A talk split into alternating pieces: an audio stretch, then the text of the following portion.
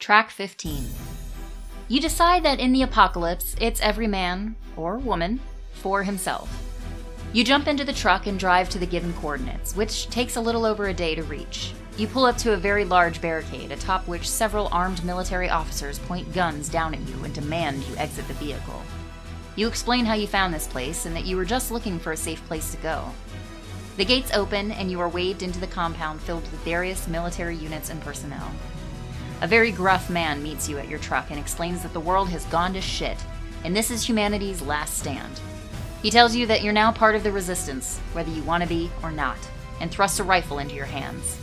Over the next few weeks, you are provided basic training for combat, which essentially entails gun safety and a caution not to get bitten while in the field. You spend several months going out with groups to launch full scale offensives on large pockets of eaters, which seem to always be an endless supply. Eventually, you become arrogant and sloppy, which leads to getting bit while out in the field on a mission. Without hesitation, you're executed by one of your fellow officers, and your patrol group moves on. The end. So, this is certainly not the most happiest of endings, although when it comes to zombies, is there ever really a happy ending? True, you did decide to abandon the very people that were counting on you, so I think that all in all, you still managed to come out on top of things.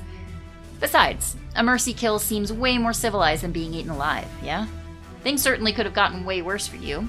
Plus, you got to play with guns, which is usually pretty fun, theoretically.